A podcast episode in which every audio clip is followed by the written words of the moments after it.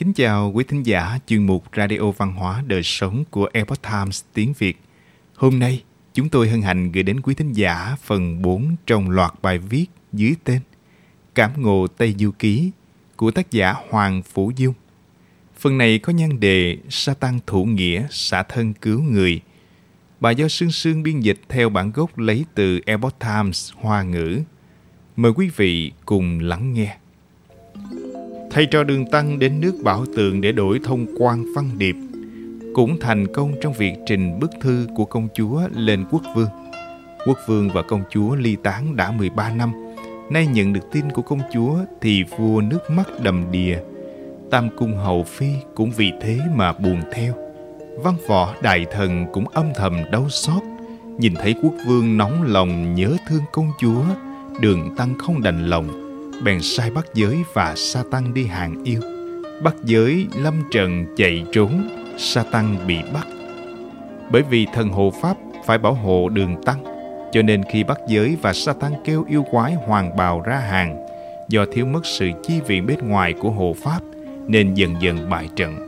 Bắt giới xem chừng đánh không lại, vì thế vừa lâm trận liền bỏ trốn hắn chui vào trong đám cỏ gai nằm lăn ra ngủ, không dám tiếp tục xuất đầu lộ diện. Sa tăng thân cô lực yếu trở tay không kịp, liền bị yêu quái bắt vào đồng phủ. Trong con mắt của hoàng bào quái, đường tăng là một nhân vật bậc trên hiểu lễ nghĩa. Làm sao có thể làm chuyện lấy oán báo ân? Vong ơn bội nghĩa như thế thế là hắn ta nghi ngờ duyên cớ là do công chúa bách hoa tu ngầm gửi thư tín từ thả đường tăng để nhờ đưa thư. Hoàng bào quái và công chúa hoa tu vốn là thiên nhân ở trên trời, vì nhớ trần gian mà hạ giới.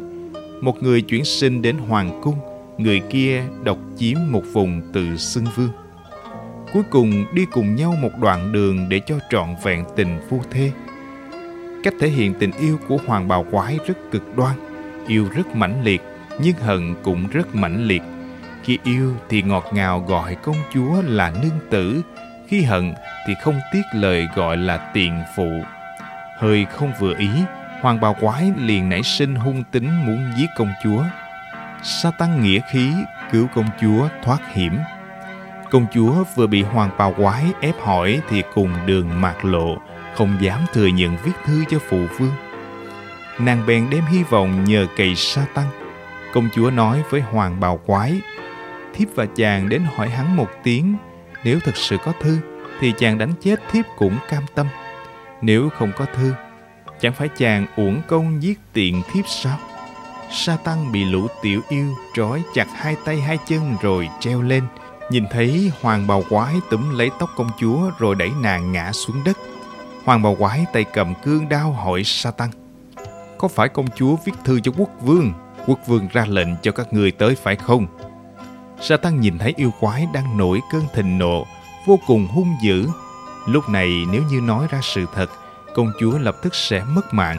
Sa tăng suy nghĩ, công chúa đã cứu sư phụ, đây là ân tình lớn lao, tuyệt không thể lấy oán trả ơn. Lão sa ta đây theo sư phụ một phen, cũng chưa lập được một chút công nào để báo đáp. Hôm nay bị bắt, xá gì không dùng tính mệnh để báo ơn sư phụ. Thế là sa tăng hét lớn một tiếng, không được hại tính mệnh công chúa, muốn giết cứ giết lão Sata. Không được đổ oan cho người tốt, như vậy là thương thiên hại lý. Satan dũng khí chấn nhiếp yêu quái. Tiếp đó, Satan lại nói ra một tràng hợp tình hợp lý để giải vây cho công chúa. Lời vừa nói ra, cảnh tượng nguy khốn đột nhiên chuyển biến kinh ngạc. Yêu quái hung hãn nghe xong thì ném đao xuống đất, hai tay ôm lấy công chúa lập tức hòa nhã giống như một vị công tử. Hắn vén tóc cài trâm lại cho nàng thái độ chân thành từ tốn. Mời nàng ngồi xuống rồi vội vàng nhận lỗi lại vui vẻ dỗ dành công chúa đi vào. Hoàng bào quái lại nghe lời công chúa lệnh cho lũ tiểu yêu cởi trói cho sa tăng định lực và dũng khí của sa tăng trong nháy mắt đã hóa giải được hoàn cảnh nguy hiểm khiến người ta không thể không bội phục sa tăng vì nghĩa cứu công chúa đã trở thành một tình tiết đặc sắc nhất trong đoạn hành trình của thầy trò đường tăng tại đất nước Bảo Tượng. Satan sở dĩ có thể cứu công chúa trong tiểu thuyết nói đến một từ hùng tráng, yêu quái bị những lời nói hùng tráng của Satan làm cho kinh hãi. Để cứu người và báo đáp ân sư, Satan đã dũng khí ký thác sinh mệnh của chính mình vì đại nghĩa mà báo ân. Vì để cứu người, Satan dám đem tính mệnh của mình ra để đánh đổi, đồng thời khơi dậy khí khái anh hùng của một vị cao thủ võ lâm trong tiền kiếp. Lúc bấy giờ trong tâm của ông, chính nghĩa được đặt lên hàng đầu, không màng đến hai chữ sinh tử. Giải thích ý nghĩa của chữ nghĩa.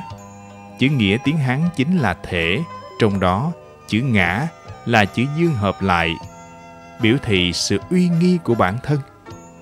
Trong các bia ký bằng đồng, uy nghi minh đức có ý nghĩa tương thông, đều có ý tứ là tuân theo đạo đức, đạo đức được dưỡng từ nội tâm, có thể quyết định dung mạo và cử chỉ bên ngoài. Cho nên thời cổ coi việc tu dưỡng sự uy nghi là một phương diện trọng yếu để tu đức. Trong Thiên Văn Vương và Ngã Tướng của Kinh Thi, thì nghĩa rồng của nghĩa chính là thiện. Và chữ ngã trong chữ nghĩa, chữ ngã này vào thời cổ đại là một loại binh khí uy mãnh có nhiều răng. Về sau diễn biến thành đại từ nhân xưng ngôi thứ nhất như ngày nay. Trong chữ ngã có bộ qua cũng là binh khí. Thời cổ đại các võ tướng thao qua về quốc chính là lấy nghĩa xả thân để báo quốc. Chữ dương là chữ tượng hình, là sinh vật để tế lễ, biểu thị lấy tâm thành kính để kính trời. Nhìn vào chữ nghĩa có thể thấy được sự tu dưỡng đạo đức, cũng thể hiện chí khí dương cường. Văn hóa Trung Quốc xưa nay luôn giảng thiên nhân hợp nhất, tam tài thiên địa nhân hài hòa và câu thông. Điều này cho thấy văn hóa thần truyền Trung Quốc là lập thể, là tại ba tầng diện thiên, địa, nhân đồng thời vận hành. Vì vậy, khi hành vi của một người hoàn toàn phù hợp với thần tính của văn hóa thần truyền và dung hợp với các giá trị quan truyền thống, thì có thể triển hiện ra uy lực rất lớn. Đây cũng chính là điều mà tà ác sợ nhất. Với ngôn từ hùng tráng của Satan, yêu quái thật sự chịu không được khí khái anh hùng ấy. Những ác niệm hung hãn kia đã bị luồng chính khí hào thiên làm cho tan rã và tiêu mất. Các sinh mệnh xấu ác ở tầng thấp kia một khi đối mặt với chính niệm đại nghĩa hào hùng đã mất đi khả năng chống đỡ. Kính mời quý thính giả đón nghe tiếp phần 5 Bí mật về bảo vật duy nhất ngộ không không nhất nổi. Quý thính giả thân mến, chuyên mục Radio Văn hóa Đời Sống của Epoch Times tiếng Việt đến đây là hết. Để đọc các bài viết khác của chúng tôi, quý vị có thể truy cập vào trang web epochtimesviet.com. Cảm ơn quý vị đã lắng nghe, quan tâm và đăng ký kênh. Chào tạm biệt và hẹn gặp lại quý vị trong chương trình lần sau. Kính chúc mọi điều bình an và tốt lành đến quý vị cùng người thân.